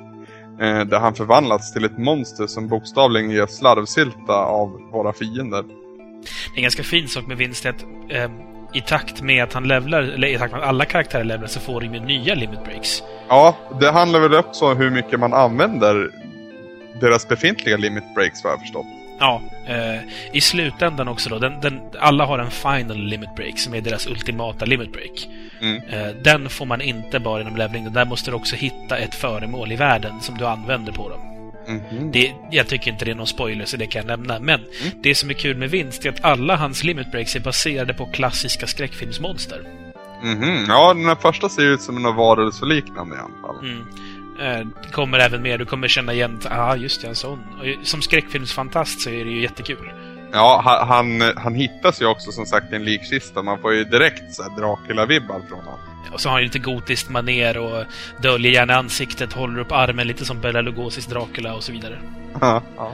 Han spelar ju huvudrollen i Dirge of Cerberus. Eh, det, vad ska man kalla det, Devil May Cry-liknande follow-upen, eller spin-offen på det här spelet. Ja, just det, just det. Det här med limit break förresten är intressant. Eh, jag vet inte om jag berättar det här, men det, det är en typ av mätare som... Efter du blir attackerad av fienden så byggs den här mätaren upp och när den är urmaxad så kan han göra den här limit breaken, din karaktär. Jag upptäckte en sak helt själv faktiskt. Jag är jättestolt över det här och det är när jag använder hyper på mina partymedlemmar så blir de... Så får ju de statusen Fury. Och då byggs deras eh, mätare upp skitfort. Alltså Limit Break är ju döpt till Limit dels för att det är liksom det ultimata, men sen är det ju också att de är ju förbannade. Nu är gränsen nådd. Mm, mm. Och när man då har Fury så det, går det ju... Man har man ju ännu kortare stubin, så att säga. Det är, allt är logiskt. Och det här är ju någonting som jag utnyttjar extremt mycket just nu. För Hyper, eh, som då ger Fury på mina medlemmar, det är någonting som är väldigt billigt att köpa. Så jag har sett till att ha runt 30-40 sådana med mig hela tiden. Och utnyttjar det här, för limit breaks är riktigt nice. Eh, Cloud har några riktigt schyssta just nu. Eh, väl uppe i bergen, om vi ska gå tillbaka till storyn då. Ja. Eh, Så anländer vi till en Mako-reaktor. Samma Mako-reaktor faktiskt som vi besökte för fem år sedan i den här flashbacken. Eh, väl där inne så kan jag inte komma in genom dörren där det står Genova på. Jag vet inte här om jag har gjort någonting fel eller om det inte är, ska vara möjligt att ta sig in här. Och då vänder jag mig till dig Samson. Jag tror att den är låst faktiskt. Jag tror inte den ska kunna gå att öppna. Det är ju rätt störande för man använder ju Select då. Då ser man ju vart du kan gå så att säga. Och pilen indikerar ju på att hit kan det gå. Det är ju det att det har varit en ingång där tidigare. Ja, det kan vara så till och med. Ja. Vi lägger de här planerna åt sidan i alla fall och vi utforskar en annan väg genom bergen. Eh, den här vägen leder oss först till en sparpunkt och där använder vi ett tält och vi sparar och sen ställs vi kort därefter mot ett stort monster som vaktar vägen nerför bergen. Och monstret agerar som ni kanske förstod som en, en bossfight. En bossfight som förvisso inte är jätteenkel men eh, samtidigt inte alls lika utmanande som eh, monstret i Nibelheim. Då. Som tack för att vi får bossen besegrad så får vi en countermateria. Eh, och bäraren av den här materian då gör en counterattack varje gång han eller hon blir attackerad. Och det här är någonting vi känner igen sedan tidigare och den är ju väldigt användbar. Jag kan säga att kombinationen counterattack och eh, double slash är ganska nice. Mm, det fanns väl även i Final Fantasy 6 om jag inte minns helt fel. Jajamän. Det använde jag på Sabin, så han var grym då. Men nu pratar vi Final Fantasy 7 ja. Ehm, ska försöka rappa på lite för det är mycket vi ska gå igenom. Eh, Vi följer den här stigen som monstret vaktade och vi passerar bland annat något som verkar vara en duktigt stor bit materia. Eh, och då faller ju tankarna på Scarlet då och eh, det hon var ute efter. Eh, tyvärr så kan vi inte integrera med, med det här någonting nu. Jag vet inte ens om det är materia utan det är någonting jag diktar ihop själv. Men det kanske du kan svara på. Gud, så du vänder dig till mig och förväntar dig att jag ska komma ihåg sånt här. Ja. Ehm, Ja, men du, du går igenom massa klippartier och då kommer du till ett ställe där det liksom lyser upp och så är det en sten i mitten. Ah, du är där. Okej. Ja. Ehm, det är ingenting speciellt du kan göra med den just nu, vad jag minns. Men är det materia? Jag tror att det ska syfta på att livestream är väldigt nära ytan här.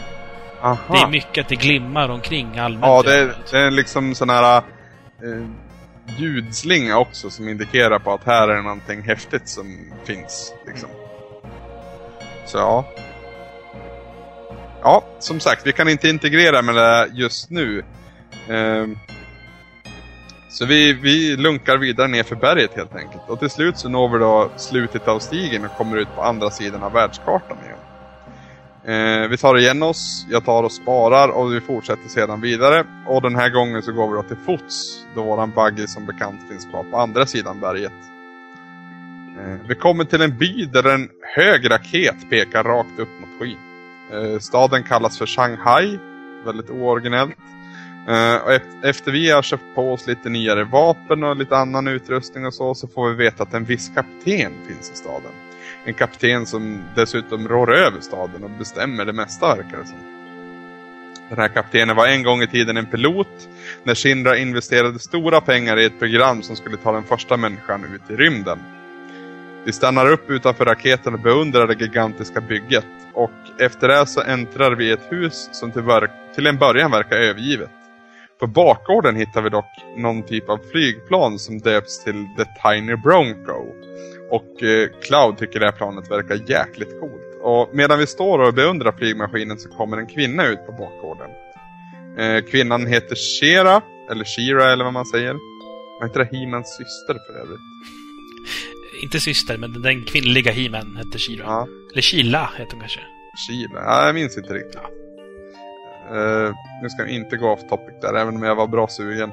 Eh, hon då, Shira, berättar att vi måste fråga kaptenen om lov om vi ska använda det här flygplanet och att kaptenen troligtvis befinner sig i den stora raketen i dagsläget. Förutom det så berättar hon också att hon till en början trodde att vi var representanter från Shinra. Eh, president Rufus är nämligen på ingående för att prata mer om att öppna rymdprogrammet igen.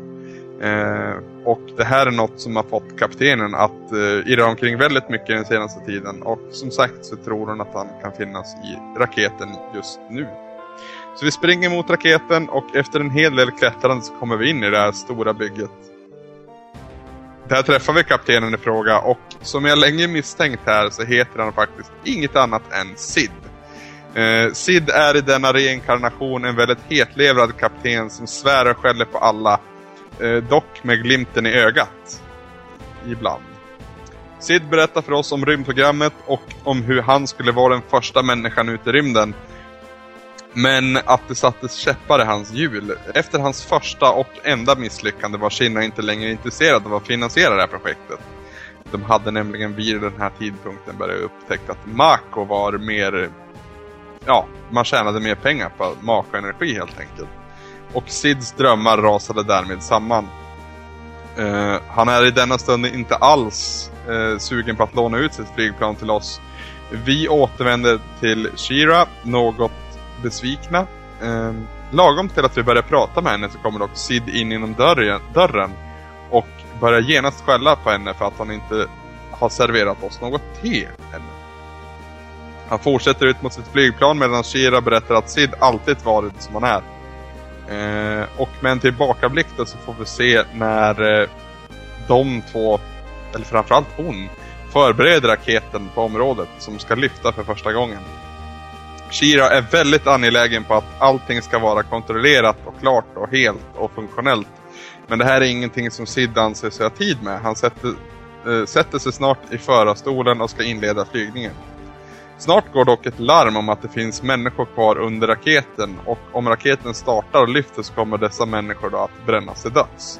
Och givetvis är det ju Shira då som befinner sig kvar där under och hon insisterar verkligen på att kontrollera allt så att allting fungerar som det ska. Sid försöker övertala henne om att utrymma omedelbart men hon insisterar envist och berättar att hon gladeligen offrar sitt liv för att uppfylla hans dröm. Sid då i sin tur som inte vill ta hennes liv tvingas avbryta den här rymdfärden i sista sekund. Eh, och misslyckandet är ett faktum. Sedan den dagen har Shira beskyllts eh, för att ha förstört då Sids dröm. Sid kommer åter in i rummet och fortsätter skälla över att vi fortfarande inte har fått något te. Eh, en man vid namn Palmer dyker in i stugan och han och Sid verkar känna varandra sedan tidigare. Sid frågar om en eventuell nyuppstart av det här rymdprogrammet och Palmer hänvisar då till Rufus som enligt honom finns alldeles utanför huset. Eh, vi följer Sid ut och ser hur Rufus gör Sid besviken. Rufus har nämligen inga intentioner på att starta upp något nytt rymdprogram. Han är, där, han är istället där för att låna The Tiny Bronco för att kunna extendera, eller utöka då, sökandet av eh, Sephiroth. Eh, de har nu tappat spåret på honom. Eh, och nya källor säger att Sephiroth har korsat havet. Och för att själv kunna göra det också då så behöver de ett luftskepp.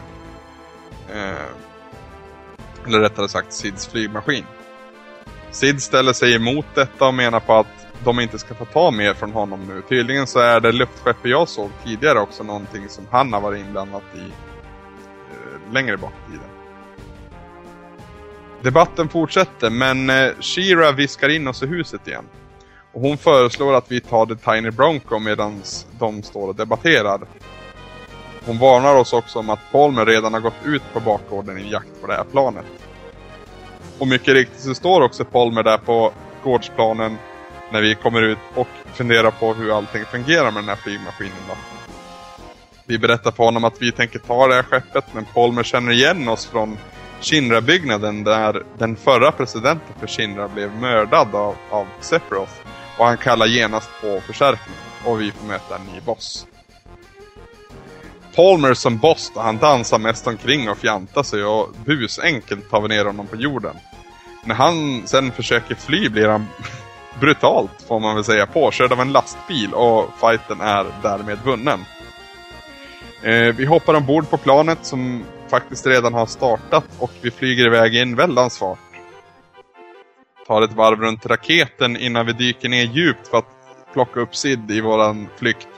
Och vi lyckas med den här bedriften men i samma stund så blir vi också beskjutna av Shinra-trupper och det lyckas skjuta sönder vårt eh, bakre roder tror jag det är. Med det så får vi kraschlanda i vattnet och vår flygtur blev inte så långvarig alls. Sid är lagom nöjd när allt har lugnat ner sig lite. Han inser att hans relation med Shinra numera är körd och därmed är också hans dröm långt borta. Cloud ger honom dock nya möjligheter i att han kan slåss på deras sida. Då. Eh, och det här är något som Sid tycker är en riktigt idiotisk idé.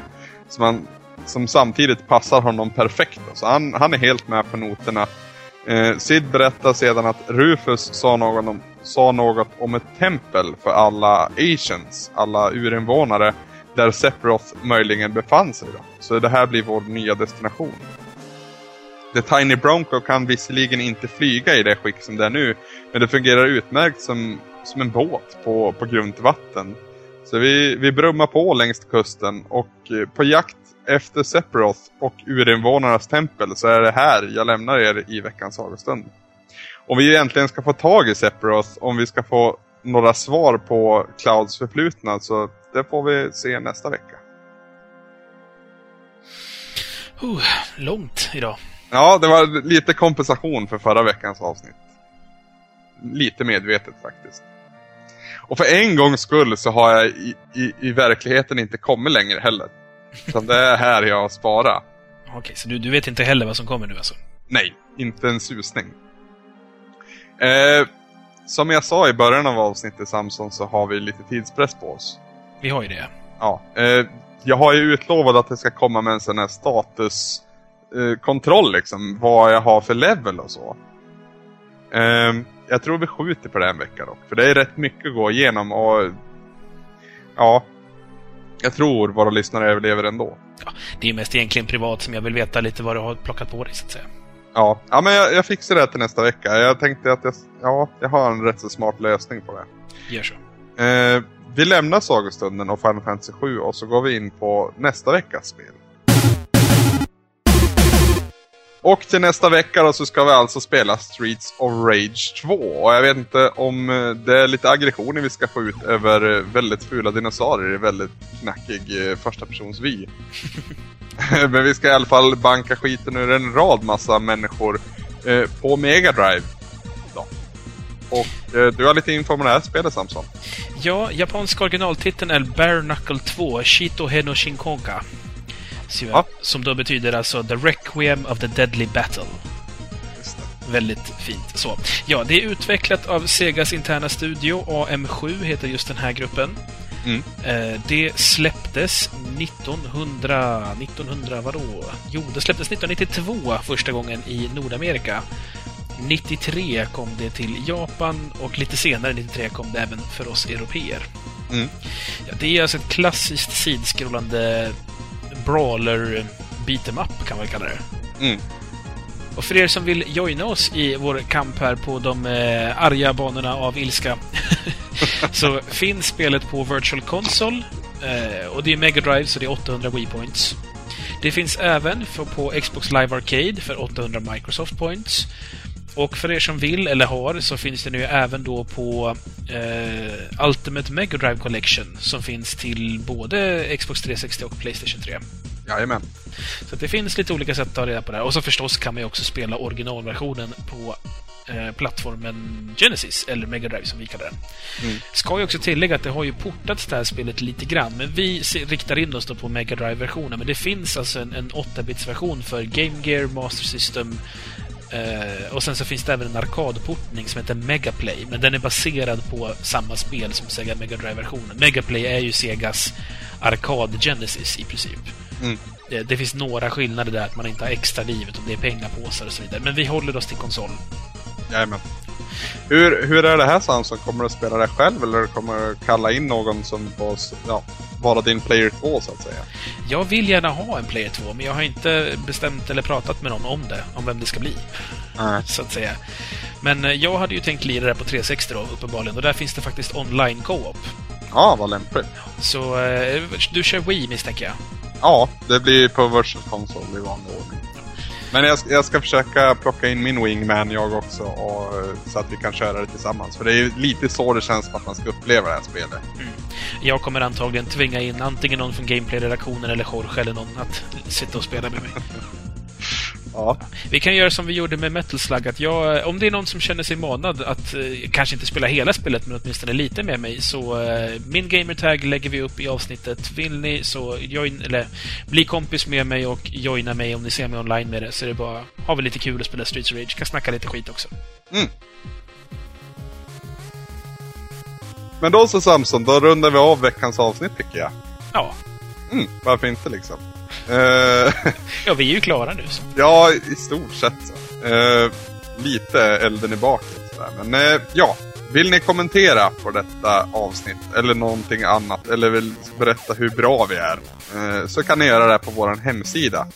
Adressen dit är retroresan.se. Eh, Det går även att skriva i våra forumtrådar, tre till antalet och det är gameplayer.se, loading.se och wearegamers.se som huserar på dem. Länkar finns på vår hemsida om det skulle vara trollskigt att ta sig dit. De som är coola och de som vet vad de sysslar med, de prenumererar givetvis på denna podcast och då gör man det antingen det via iTunes eller RSS. Än en gång så finns det länkar på vår hemsida. Ni kan också följa vår Twitter där vi med jämna mellanrum uppdaterar hur det går för oss och hur det går för mig i min Final Fantasy-resa. Den här veckan förvarnar vi er att veckans avsnitt ska bli lite sent. Då. Jag kan också Eh. tillägga att den senaste konversationen där, det är att du säger “Jag har hittat Vincent” och jag svarar “Friggin' sweet”. Ja, Så det, Ja, det jag- är den sortens kommentar vi får. precis. Men jag var väldigt nöjd när jag hittade Vincent. För vad jag har förstått så behöver man inte göra det. här. Nej, Vincent är eh, så att säga frivillig karaktär. Det finns en till frivillig karaktär som du hade kunnat plockat upp, men den är fortfarande tillgänglig. Mm, jag väntar ju fortfarande på att kunna flyga över hela kartan. För jag har en hel del backtracking att göra vet jag. Men det är drygt att ta sig lite fort söderut via marken. Men! om vi ska försöka runda av det här. Eh, vi har ju också en Facebook-profil. Eller ja, vi är väl en offentlig person i alla fall. Vi har en Facebook-sida. Precis. Eh, ni kan bli ett fan och ni kan gå med i våra diskussioner och nätverka tillsammans med oss. Ni får gärna bli vän med mig i alla fall. Jag vet inte om man vill vara vän med dig Samson. Varför säger du så? Jag är jättesnäll. Ja, ibland. Men det det är.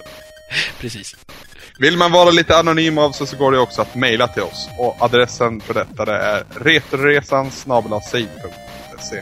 Du Anders, vi har sjukt många sätt folk kan ta kontakt med oss. Ja, det är ett under att inte vi liksom bara gör ett, ett avsnitt i veckan där det handlar om ja, våra fans kontakt med oss. ah, ja. eh, jag tackar för idag Samson. Eh, jag heter Anders. Jag heter Samson. Målet är ingenting. Resan är allt.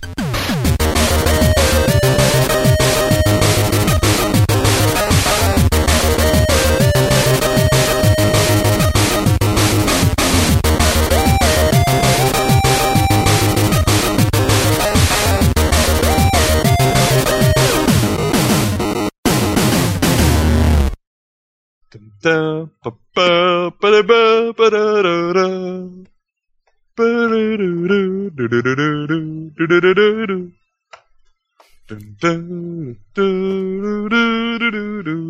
här kunde vi ha som musik på.